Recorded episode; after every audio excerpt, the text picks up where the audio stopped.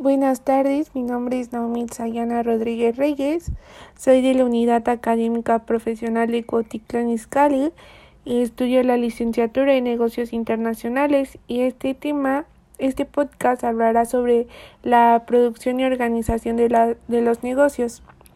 Eh, las empresas satisfacen las necesidades de cada persona. Eh, un ejemplo, antes de que nosotros podamos comer cualquier platillo que se presente en nuestra mesa, tiene que pasar por un sistema de producción.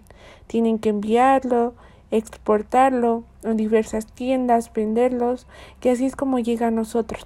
Lo compramos. Para nuestro beneficio y para satisfacer una necesidad tan simple como lo es comer. Así funcionan todas las empresas. De la misma manera, la capacidad económica para construir un automóvil, una casa, generar electricidad, desarrollar programas de computación y producir una multitud de bienes y servicios que incluyen eh, nuestro Producto Interno Bruto depende de nuestra capacidad productiva, es decir, el alcance que en el que llegue nuestro producto depende de nosotros. Nosotros como empresa, claro, la capacidad productiva está determinada por el tamaño, calidad, fuerza laboral, por la cantidad y calidad de las, de las existencias en el capital. Em, modernamente esto se define como una dirección de operaciones en el conjunto de procesos, procedimientos, métodos y técnicas que permiten la obtención de estos bienes y servicios de la empresa, de forma que la la adopción de una de las decisiones que se toman ya con estas es incrementar siempre el valor de dichos productos. Se satisface una demanda, el sistema de producción presenta una estructura por la cual transforma un valor gracias a una tecnología, a una máquina, a una mano de obra. Este proceso se, se compone de un conjunto de actividades vinculadas a esta para maximizar un margen y lograr un un valor al cliente. Em, vamos a ver una teoría de producción y los productos marginales. en concepto básico, la relación entre cantidad y calidad de producción este podría ser trigo, acero, automóviles y la cantidad de insumo es lo que vamos a usar para, para producir este servicio. La mano de obra, la tierra y el capital. Percibe el nombre de función de producción. El producto total es la producción total obtenida. El producto promedio es igual a, la producción total dividida entre la cantidad y total de insumos.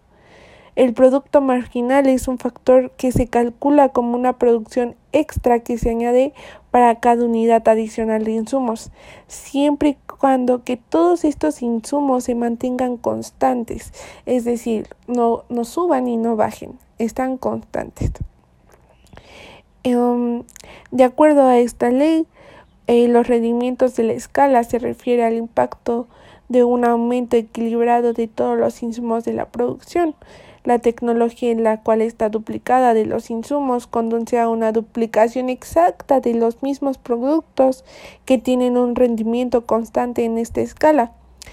Eh, nuestra empresa siempre se va a, a formar en un corto o largo plazo dependiendo como nosotros la veamos y la visión que tengamos sobre ella. El corto plazo es un periodo en el cual pueden alterarse fácilmente los factores, tales como la mano de obra, insumos o materiales, pero no son fijos, es decir, si la empresa no progresa, si no te da eh, lo que tú quieres, eh, esta se cierra, ¿no? Esta no tuvo una, un balance general, y pues es más fácil em, cerrarla. En un largo plazo, estos ya, ya tienen un, un capital fijo, ya tienen máquinas, eh, fábricas, la empresa donde se pueden reponer de cualquier baja. Eh, a largo plazo todos los insumos son fijos y son variables y pueden ajustarse y difícilmente bajan. Em, en el cambio tecnológico, este se presenta en las técnicas de la producción, como sucede cuando se inventa un producto, un proceso nuevo de la producción. Esto, es decir, estos están en constante, em, en constante em, innovación. Tales situaciones de la misma producción se obtienen con menos insumos o bien se puede producir más con los mismos. La productividad de cada función, eh, bueno, se mide en una, en una función agregada en la economía.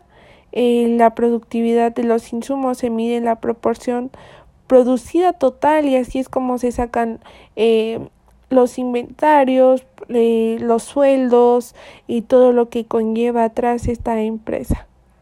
Pues bueno, esto fue un poco de lo que trata la empresa, de la organización y cómo es la producción. Eh, espero haya sido de su interés. Gracias.